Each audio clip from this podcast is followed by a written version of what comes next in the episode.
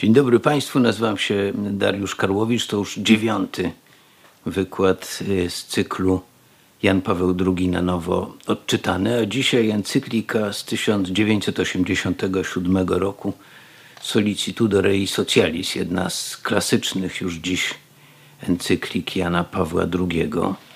Bardzo ważny dla niego samego temat. Y, dobrze za tym, że opowie o niej wybitny znawca nauczania społecznego Kościoła, ksiądz profesor Piotr Mazurkiewicz z UKSW. Zapraszam.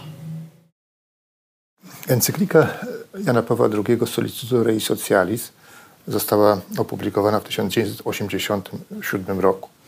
E, na ogół encykliki społeczne publikowane są w rocznicę Rerum Novarum.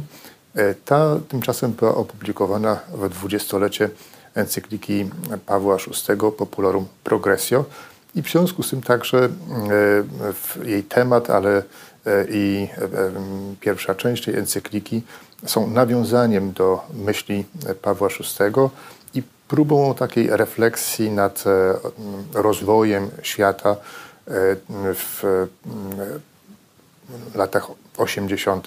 XX wieku. E, jeśli patrzymy na ten kontekst, e, w którym papież pisze tę encyklikę, to e, no jest to druga encyklika społeczna po Laborem Exercens. Później jeszcze taką ważną encykliką społeczną będzie Centesimus Annus. I trzeba powiedzieć, że właściwie wszystkie te trzy encykliki, one się jakoś odnoszą do sytuacji w Polsce. No, dlatego, że pierwsza była opublikowana w momencie, kiedy e, zbliżał się pierwszy zjazd e, Solidarności. E, ta gdzieś jest opublikowana po stanie wojennym w Polsce i jak papież sam w innym miejscu mówi, to celem tej refleksji było zastanowienie się, jak doprowadzić do tego, żeby ten podział na dwa bloki opozycyjne w, w świecie globalnym można było przezwyciężyć. A encyklika Centesimus Annus jest już pisana po upadku komunizmu. 20 lat po Popularum Progressio e, mogłoby się wydawać, że ponieważ nastąpiła epoka dekolonizacji, to również ten obraz świata E, powinien być lepszy niż 20 lat wcześniej. E, I papież mówi, no gdybyśmy e, tylko patrzyli na liczby tak, i w ten sposób oceniali stan rozwoju świata, to być może moglibyśmy powiedzieć, że taki powiedzmy globalny produkt brutto rośnie.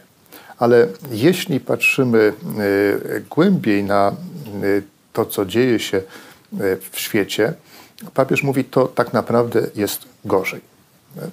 I teraz e, e, zaczyna się od tego, że mamy do czynienia z tym wyraźnym podziałem świata. Tak? Mówimy, czy mówiliśmy o pierwszym świecie, tym kapitalistycznym, drugim, tym właśnie bloku komunistycznym, na trzecim świecie, to znaczy te państwa, które wyszły z epoki kolonializmu i były na drodze rozwoju. I papież mówi, jest jeszcze czwarty świat. E, I teraz, jeśli patrzymy, skąd się bierze ten podział na pierwszy, drugi, trzeci świat, to można powiedzieć, że on jest takim podziałem geopolitycznym, to znaczy ma swoje podstawy e, w tym, co jest zewnętrzne. E, papież mówi, ale jeśli patrzymy na ten podział między ludzi ubogich i bogatych, to trzeba stwierdzić, że on jest wszędzie to znaczy w, i w pierwszym, i w drugim, i trzecim świecie. I tych ludzi ubogich, jakoś zmarginalizowanych, gdziekolwiek oni są, e, czy w państwach biednych, czy w państwach bogatych, papież nazywa czwartym światem.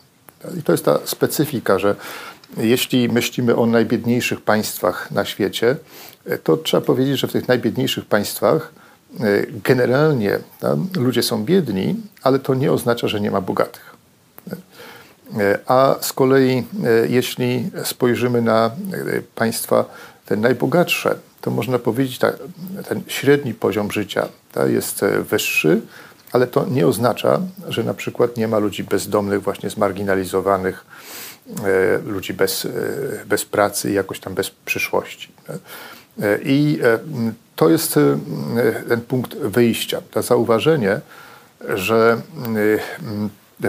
problemy związane z podziałami między ludźmi, że one nie mają tylko tych przyczyn e, politycznych, e, mm, e, geograficznych, ale mają także jakąś inną przyczynę. Teraz, jeśli papież się zastanawia, jaką, to to jest niesłychanie istotne, że, że mm, papież mówi, przyczyna jest wewnętrzna w ludziach.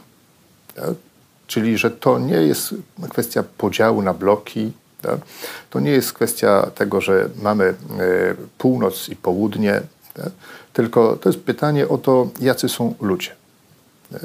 I e, to ostatecznie ludzie decydują o tym, tak? jaka jest e, polityka, jaka jest ekonomia, jakie są stosunki międzynarodowe i jak wygląda ta kwestia E, e, solidarności z e, najbiedniejszymi. To jest ta zasadnicza sprawa, myślę, że w tej encyklice. Stąd tutaj pojawia się pojęcie integralnego rozwoju. To jest jedno z takich kluczowych pojęć w tej encyklice. A czyli, że kiedy myślimy o tym, czy jakiś kraj się rozwija, właśnie sięgamy do tych wskaźników e, takich makroekonomicznych tak? i w gruncie rzeczy pytamy o e, kwestie dotyczące wartości materialnych. Tak?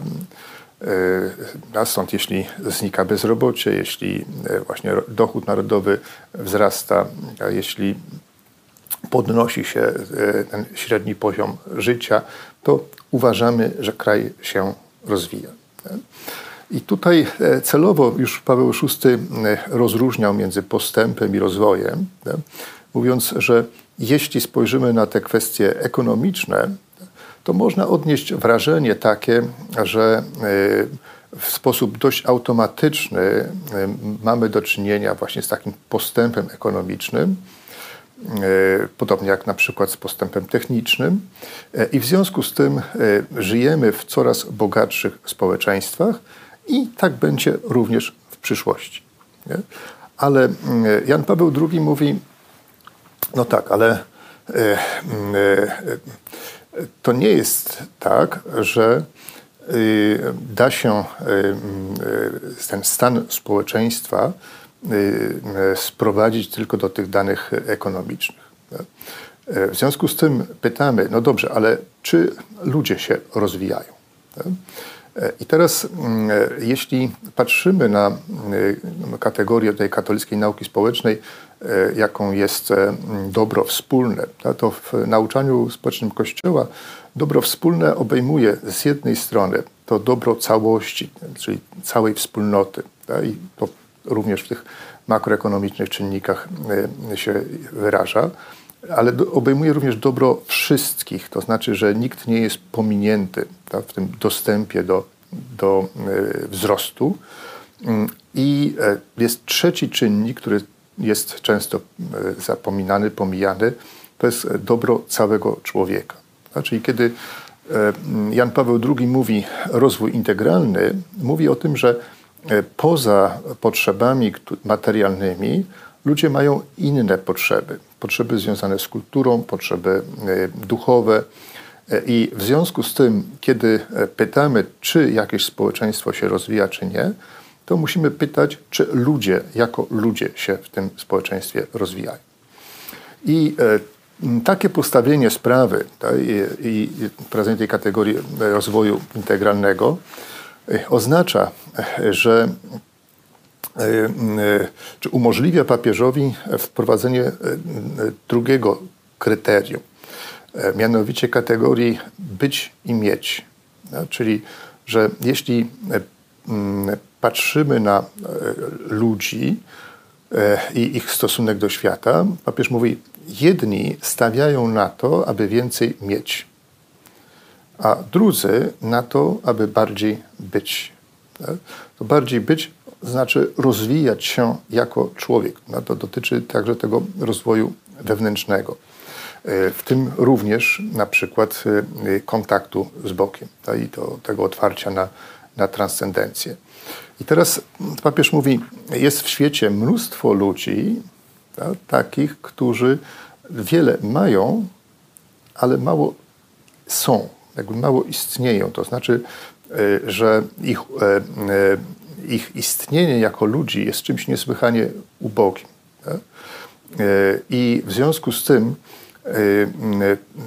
kiedy myślimy o tym przesłaniu Kościoła, że zwracamy uwagę na ubóstwo, to Kościół zwraca uwagę z jednej strony na to, że mamy tych ubogich materialnie no i tutaj mamy tę e, opcję preferencyjną na rzecz ubogich i tego nie wolno pomijać. Tak? Dlatego, że e, to, e, posiadanie tego, co jest niezbędne do życia, jest w pewnym sensie warunkiem korzystania z innych dóbr. Natomiast Kościół tutaj zwraca uwagę również, że, że ludzie bogaci mogą być bardzo ubodzy duchowo. I w związku z tym oni również potrzebują jakiejś troski i pomocy, ale po to, żeby wyjść z jakiejś absolutyzacji bogactwa. Czyli e, papież mówi tutaj, że w tym, że ludzie e, na przykład chcą e, lepiej materialnie żyć, więcej posiadać, nie ma nic złego, ale jeśli dokonuje się absolutyzacja tego stanu posiadania, to to jest znak wielkiego ubóstwa duchowego człowieka. Jeśli to jest coś, co jest najważniejsze w życiu. W związku z tym ta kategoria rozwoju integralnego odnosi się tutaj bezpośrednio do każdego człowieka, a z drugiej strony jest to taka kategoria polityczna, to znaczy, że chodzi o to, że jeśli rządzący chcą dbać o to dobro wspólne, bo to jest powołaniem ich jako polityków, to muszą, znaczy powinni uwzględniać nie tylko te potrzeby materialne ludzi, ale także te inne potrzeby. W związku z tym to jest pytanie o e, stan kultury w danym społeczeństwie i e, o dostęp do różnego rodzaju dóbr kultury. Ale to jest także pytanie o to, na ile to społeczeństwo jest y, otwarte na rozwój duchowy i na kontakt z Bogiem. I czy te warunki zewnętrzne, w których ludzie żyją, sprzyjają temu, czy raczej to utrudniają. I tutaj, kiedy, kiedy patrzymy na tę kwestię mm, tego podziału, tak, to Jan Paweł II mówi, że u podstawy także tych niesprawiedliwych stosunków społecznych mamy do czynienia z niedorozwojem moralnym ludzi. To można sobie w taki codzienny sposób wyobrazić w ten sposób, także jeśli potrafimy przejść obojętnie obok człowieka, którego życie czy zdrowie jest zagrożone, to znaczy, że coś z nami jest nie w porządku. I to ma również przełożenie na taką makroskalę. I teraz, mm, e, jeśli e, patrz, Jan Paweł II patrzy na ten e, na świat z tych lat, końca lat 80., no, mówi, jest w świecie podział na dwa bloki. I tutaj papież używa terminu kapitalizm i komunizm. Później, e, po upadku bloku komunistycznego, e, będzie raczej posługiwał się terminem liberalizm. Tak? E, tutaj mowa jest o, o tym świecie kapitalistycznym i o tym świecie komunistycznym. I to, co jest dość charakterystyczne dla tej encykliki i co może być zaskakujące, to jest to, że dostrzegamy pewien rodzaj symetryzmu. To znaczy, że komunizm e, ma swoje błędy i papież był tego mm, całkowicie świadomy, ponieważ e, doświadczał tego również we własnym życiu. Ale kiedy patrzymy na świat kapitalizmu, to to też nie jest świat idealny, tylko taki świat, który e, również wymaga jakiejś poważnej korekty.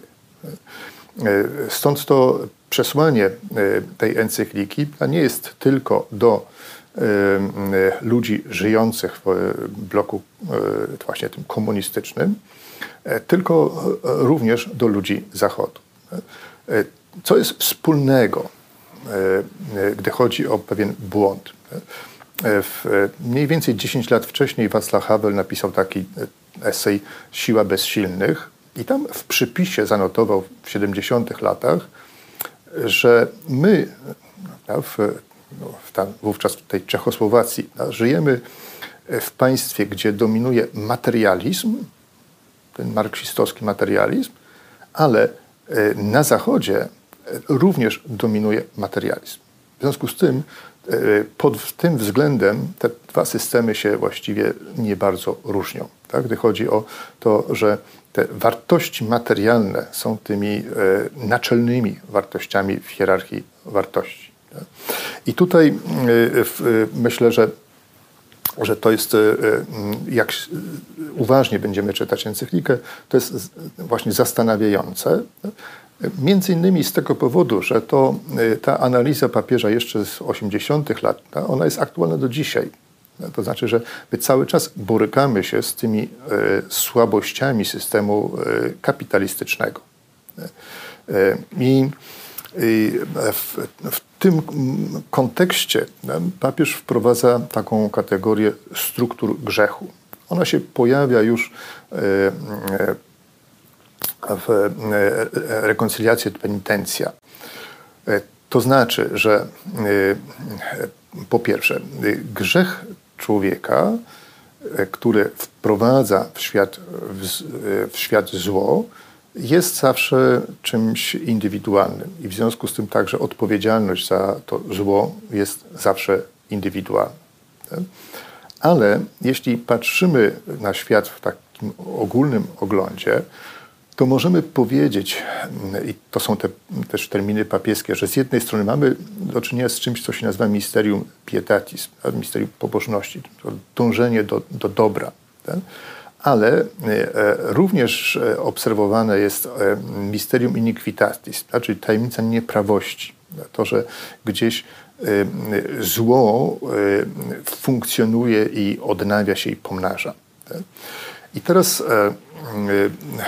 kiedy mm, patrzymy na, na to zło obecne w świecie, papież mówi, ono e, ma skłonność do tego, żeby się niejako instytucjonalizować. Czyli, że na przykład w pewnych systemach mamy na przykład tak głęboki, głęboką niesprawiedliwość powiedzmy w prawie podatkowym, że to wymusza niejako na ludziach e, nieuczciwe płacenie podatków. I, e, a że w pewnych systemach jest tak, że e, za mówienie prawdy można pójść do więzienia. W związku z tym ten system niejako wymusza na ludziach takie właśnie zachowanie. I teraz w tej analizie tego, tej instytucjonalizacji zła, czy w formie właśnie instytucji w takim sensie prawnym, czy instytucji społecznych, to znaczy pewnych e, e, zachowań, e, tak, które są utarte z zwyczajów w danym społeczeństwie. Papież mówi tak, to, się, to można zrozumieć w ten sposób, że jest to efektem grzechów pojedynczych osób, tak? Ale ta, w taki sposób, że e, e, wielość tych grzechów e, powoduje niejako odkładanie się konsekwencji tych grzechów w strukturach społecznych. Można to sobie wyobrazić tak, jak na przykład mamy kolejny na jezdni, że jeden samochód niespecjalnie zmienia tę nawierzchnię, ale jeśli jest tak, że przejeżdża wiele ciężkich samochodów, no to ostatecznie e, ta nawierzchnia e, jest naruszona no i potem jedziemy tymi kolejnami. Więc pierwszą rzeczą jest tutaj to, że, że grzech w sensie ścisłym to jest zawsze działalnością indywidualną i odpowiedzialność za to indywidualna, ale że ten grzech zawsze ma pewne konsekwencje społeczne i te konsekwencje społeczne mogą się niejako odkładać w społeczeństwie. W efekcie jest tak, że łatwiej jest człowiekowi grzeszyć niż nie grzeszyć. Tak? Spodziewamy się, tak, że jeśli na przykład jesteśmy w rodzinie, tak, to że to jest miejsce, w którym jedni drugim pomagają w tym, żeby być dobrym człowiekiem. Tak? Czyli miejsce, gdzie otrzymujemy tę pomoc od innych ludzi, w tym, żeby nie grzeszyć. Papież mówi, ale w świecie mamy także do czynienia z takim zjawiskiem, że to zło się tak odkłada, że ten zewnętrzny świat jakby popycha nas do grzechu. Tak? I teraz E, w takim e, starciu z tymi strukturami grzechu, a to bezpośrednio także można na przykład odnosić do całego świata komunistycznego i, i tych wszystkich e, powiedzmy, wymówek, które do dzisiaj słyszymy, że do czegoś byliśmy zmuszeni, czy że wszyscy tak działali. Tak? I w związku z tym nie mieliśmy wyboru. To jest gdzieś najprawdopodobniej właśnie odwołanie się do tych struktur grzechu, ale papież mówi, ale y, grzeszy zawsze indywidualny człowiek. Czyli nawet jak te struktury grzechu są, czyli okoliczności zewnętrzne sprzyjają temu, żebyśmy dokonywali złe wybory, zawsze jesteśmy ludźmi wolnymi i zawsze możemy się przeciwstawić. I teraz te struktury grzechu mogą być przezwyciężone. Y, y, tutaj, jak czytamy y, Solicitor Rei Socialis, w kontekście potem Centesimus Annus, gdzie papież mówi o tym w Centesimus Annus, że system komunistyczny został przezwyciężony przez wysiłek ludzi, którzy zawsze odwoływali się do prawdy i do sumienia. I czynili to w sposób nieustępliwy i skuteczny, bez użycia przemocy to e, jest e, gdzieś już ta myśl obecna tutaj, że te struktury zła mogą zostać przezwyciężone. Czyli możemy, jesteśmy w stanie zmienić świat zewnętrzny. E, I to wymaga po pierwsze takiej, no właśnie, pójścia drogą sumienia indywidualnie, ale także y, tego, żeby, jak się mówi, sumienia ruszyły, to znaczy, żeby, żeby y, y, spowodować również i to, że ludzie sumienia się organizują i gdzieś potrafią się tym strukturom zła przeciwstawiać. Jeśli myślimy o tym e, przezwyciężaniu tych e, e, struktur grzechu, to tutaj istotną rolę do odegrania ma Kościół. Dlatego, że Kościół jest tą e, wspólnotą i instytucją, która odpowiedzialna jest za formowanie ludzkich sumień.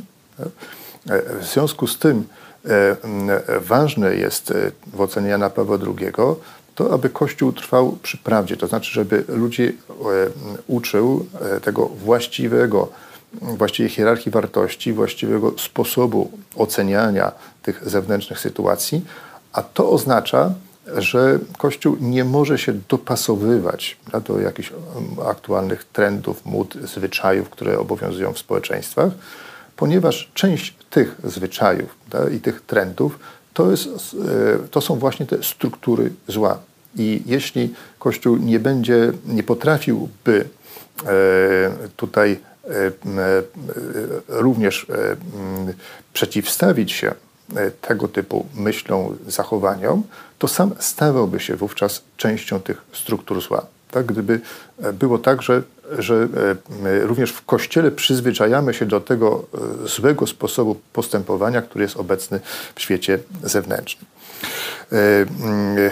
Tutaj w związku z tym istotna jest pewna jednoznaczność w nauczaniu Kościoła, no I to, żeby nie było czegoś takiego, co w, w, w kontekście myśli Newmana można nazwać e, taką duchową teorią względności. Teraz papież równocześnie tej, ma to przesłanie optymistyczne, to znaczy, że z pomocą Ducha Świętego człowiek jest w stanie żyć w doskonałej zgodności z prawem moralnym. I to niezależnie od tego, w jakich żyjemy okolicznościach. Jeśli powiedzieliśmy o e, tym e, kapitalizmie jako pewnym systemie i pewnej ideologii, i z drugiej strony o komunizmie jako o znowu systemie i ideologii, e, to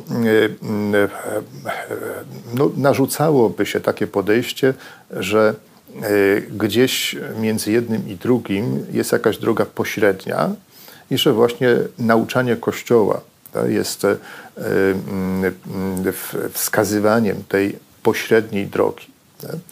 E, papież bardzo wyraźnie mówi tutaj w encyklice o tym, że e, to jest absolutnie błędne podejście.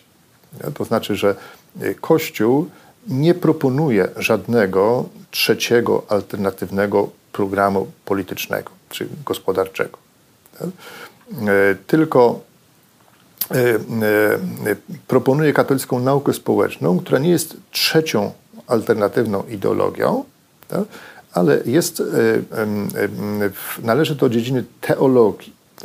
I to jest ważny głos w takim wewnętrznym sporze w Kościele katolickim. Tak? Czy, czy katolicka nauka społeczna to jest nauka społeczna, czy to jest filozofia społeczna, czy wreszcie jest to e, część teologii. Jan Paweł II wyraźnie mówi, katolicka nauka społeczna to jest, e, należy do dziedziny nauk teologicznych i uczy nas z punktu widzenia Ewangelii patrzeć na tę rzeczywistość społeczną.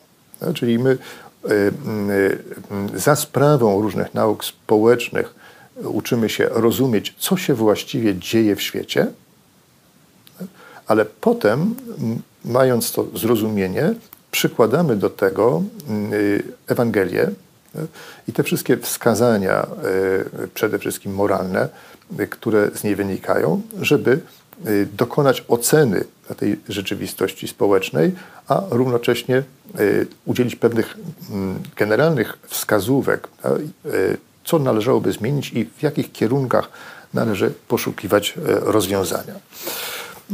I teraz mm, Kolejnym tematem w encyklice, który jest tutaj poruszony, to jest e, kwestia solidarności. E, nie ma osobnego rozdziału na temat solidarności, natomiast to słowo się często powtarza. E, możemy powiedzieć, że tutaj właśnie za sprawą Związku Zawodowego Solidarność, no to ten termin zaczął robić taką karierę w świecie, także w świecie zachodnim. E, on coraz częściej był używany w języku, w życiu publicznym, także w życiu politycznym. Ale jeśli patrzymy na pochodzenie tego terminu, to on pierwotnie został wymyślony prawdopodobnie przez Piela Reru e, w okresie oświecenia i dokładnie został wymyślony przeciwko chrześcijaństwu. To znaczy, E, chrześcijanie mówili o caritas tak?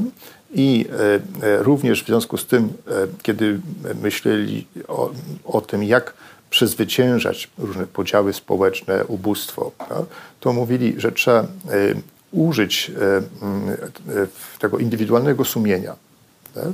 I w związku z tym pojedynci ludzie muszą być jakoś tutaj poruszeni do tego, żeby przychodzić z pomocą innym ludziom. Tutaj takim wzorcem takiego działania jest przypowieść o miłosiernym Samarytaninie, tak, gdzie pamiętamy o tym, że różni ludzie przechodzili obok pobitego człowieka, żyjącego przy drodze, tak, a jeden się wzruszył. I ta różnica między tymi, którzy przeszli obok, a tym, który udzielił pomocy, e, w Ewangelii zaznaczona przez to, że, e, że on się wzruszył i dlatego się zbliżył. Tak? I zajął się tym drugim człowiekiem. Tak? I to jest to, co jest w tej chrześcijańskiej opcji caritas. Natomiast e, Leroux, próbując zwalczać właśnie to chrześcijańskie podejście, i także instytucje Kościoła mówił, że problemy społeczne rozwiązuje się instytucjonalnie i w związku z tym państwo musi stworzyć instytucje, które z podatków będą zajmować się ludźmi biednymi i będzie to państwo eliminować to ubóstwo w społeczeństwie. W związku z tym to, jest, to był pomysł na to, żeby poprzez zimne instytucje załatwiać wszystkie sprawy społeczne. Trochę tak, jakby ten Samarytanin podał leżącemu człowiekowi adres do najbliższego, najbliższej placówki państwowej zajmującej się chorymi.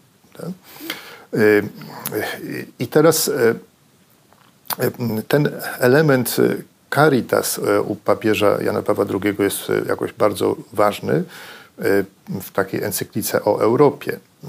Ecclesia in Europa. Papież na przykład napisze, że jeden z problemów Europejczyków polega na tym, że są bez emocjonalnego zaplecza. To znaczy, że cierpią na samotność.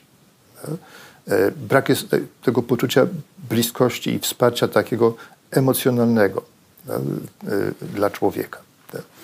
I teraz to, co dokonuje się za sprawą nauczania Jana Pawła II w latach 80., gdzie Solicitore i Socialis jest jednym z takich tekstów, to jest reinterpretacja pojęcia solidarność z tego oświeceniowego znaczenia na to, z czym to słowo nam się wszystkim kojarzy.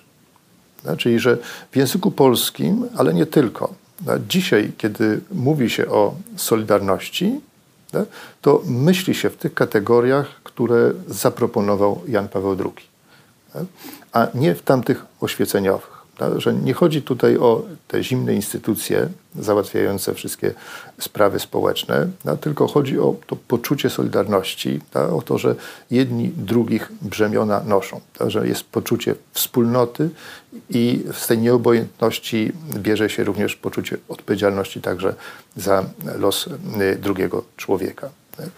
Y, myślę, że to jest coś takiego fundamentalnego, a y, y, udało się papieżowi przeinterpretować to pojęcie solidarności do tego stopnia, że my w ogóle nie pamiętamy.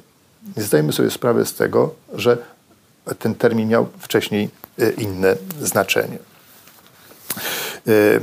I tutaj w tej pojęciu solidarności jest bezpośrednio odwołanie się do takich e, dwóch elementów e, klasycznej e, chrześcijańskiej koncepcji braterstwa, gdzie w mm, Nowym Testamencie słowo brat czy siostra odnosi się bezpośrednio do tego, kto jest współwyznawcą, to znaczy jest to braterstwo w Chrystusie, braterstwo w wierze, a z drugiej strony mamy to poczucie braterstwa, które wynika z tego, że mamy wspólnego Ojca, czyli jest poprzez odniesienie do Boga Stwórcy, a który stworzył każdego człowieka. Ale e, to poczucie braterstwa tutaj ma zawsze ten, e, to religijne odniesienie, a e, nie tak jak to jest w myśli oświeceniowej, gdzie to jest w pewnym sensie takie poczucie wspólnoty gatunkowej. To znaczy należymy do tego samego gatunku, w związku z tym powinniśmy być dla siebie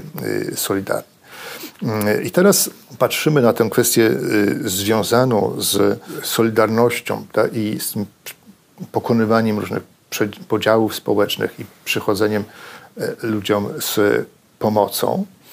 E, to y, tutaj papież podaje także taki bardzo ciekawy, konkretny przykład. Ja może odwołam się do y, cytatu bezpośrednio.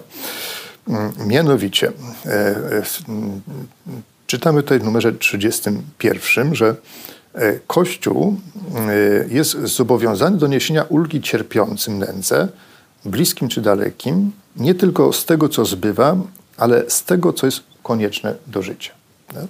To jest jeden z takich ważnych elementów myślenia o, o solidarności, że dzielimy się nie tylko tym, czego nie potrzebujemy?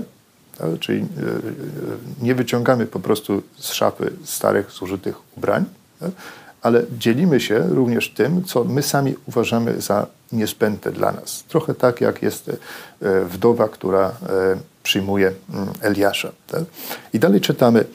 W obliczu istniejących potrzeb nie wolno przedkładać ponad nie bogatego wystroju świątyń i drogocennych paramentów przeznaczonych do kultu Bożego.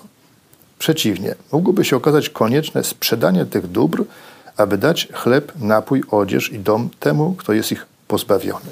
Tak? I to papież się odwołuje do e, świętego Jana Chryzostoma. Tak? Ale e, e, zaraz w swoim własnym komentarzu tak, mówi o tym, że to chodzi o hierarchię wartości. Tak? To znaczy, że no, liturgia jest na tym pierwszym miejscu. Liturgia w znaczeniu sakramentu, w którym obecny jest Chrystus, ale ta zewnętrzna oprawa, żeby była godna, nie musi zawsze być bogata. I w związku z tym, jeśli jest tak, że y, y, z jednej strony y, chcemy w sposób godny sprawować liturgię, a z drugiej strony mamy świadomość ludzi, którzy gdzieś, których podstawowe potrzeby są niezaspokojone, to papież mówi, potrzebna jest spójność tak, między liturgią a życiem. Nie wystarczy troska o tę zewnętrzną stronę kielicha. E, I e, stąd e, Kościół powinien przychodzić tutaj z pomocą ludziom ubogim, także jako Kościół, również z tego, co wydaje się niezbędne. Myślę, że jak próbujemy podsumować e, tę encyklikę papieską, tak, e, to e, jeszcze raz trzeba powiedzieć, że, że powodem napisania była chęć przezwyciężenia podziału świata na dwa konkurujące bloki. Ale kiedy papież mówi, jak to zrobić, to zwraca się do wnętrza człowieka. E, I, e, e, i równocześnie mówi, że sumienia ludzkie są w stanie zmienić świat. Bo to, co najważniejsze w historii świata, dzieje się we wnętrzach ludzi i, i również te zewnętrzne wydarzenia mają swój początek w sercu człowieka. I to jest dla nas czymś niesłychanie ważnym, dlatego że że y, y, my jesteśmy świadkami również tego, że ten sposób e, odczytywania, rozumienia rzeczywistości społecznej działa. Stąd myślę, że ten tekst trzeba czytać w kontekście tego, co papież e, pisze w takiej analizie e, moralnej, moralnych przyczyn upadku systemu komunistycznego. Tam papież mówi, to działa. I jeśli działało 30 e, lat temu, nie ma powodu, żeby nie działało dzisiaj. Także w momencie, kiedy dzisiaj się spotykamy z różnego rodzaju strukturami grzechu. To znaczy, gdzie e, czujemy się zmuszani tam, albo do milczenia, albo do, e, do działania niezgodnego z naszym sumieniem tam, przez właśnie takie anonimowe siły tak, które są gdzieś na zewnątrz. Tak? Jesteśmy w stanie ten świat zmieniać. Tak? Ale do tego trzeba e, używać sumienia i do tego trzeba również organizować się jako ludzie sumienia. E, I e, myślę, że cały czas to przesłanie dotyczące solidarności, tak? Jest e, tutaj dla nas e, istotne, zwłaszcza kiedy myślimy o e, różnego rodzaju konfliktach społecznych. Trudno powiedzieć, czy społeczeństwo polskie dzisiaj jest mniej rozbite, mniej skonfliktowane niż było 30 lat temu. Więc gdzieś trzeba szukać także w tym nauczaniu Jana Pawła II do tego przesłania i, i, i rady, jak tworzyć tę jedność wspólnoty i odnajdywać e, tę drogę braterstwa ponad różnego rodzaju podziałami politycznymi. Gdzieś myślę, że to, y, ta, to zdefiniowanie pozycji katolickiej nauki społecznej właśnie jako nie ideologii, to jest czymś bardzo ważnym, bo my lubimy się powoływać na katolicką naukę społeczną, ale w taki powiedzmy ideologiczny sposób, wybiórczy. Tak? Że tak naprawdę to nasze stanowisko wynika z zupełnie innych motywów, tak? ale ma być legitymizowane przez powołanie się na y, nauczanie Kościoła. Y, I y, to przesłanie o rozwoju integralnym, czyli przypomnienie, że, że to, aby być bardziej, jest ważniejsze od tego, aby więcej mieć. I że to y, jest y, y, zasada, która jest ważna dla każdego z nas indywidualnie, ale to jest także również zasada, która powinna obowiązywać w polityce państwowej. No i wreszcie myślę, że to, to ten właśnie ten, ta opowieść o tych naczyniach liturgicznych, która przypomina o tej potrzebie spójności w życiu człowieka wierzącego między E, między e, tym wszystkim, co jest e, rytuałem religijnym, bardzo ważnym, ale a tym, co się dzieje poza świątynią. Potem w Christi Fideles Laici papież powie, że w życiu chrześcijanina nie może być dwóch nurtów. Nie może być jakby takiej schizofrenii, że jednymi zasadami kierujemy się w kościele, a drugimi gdzieś w świecie.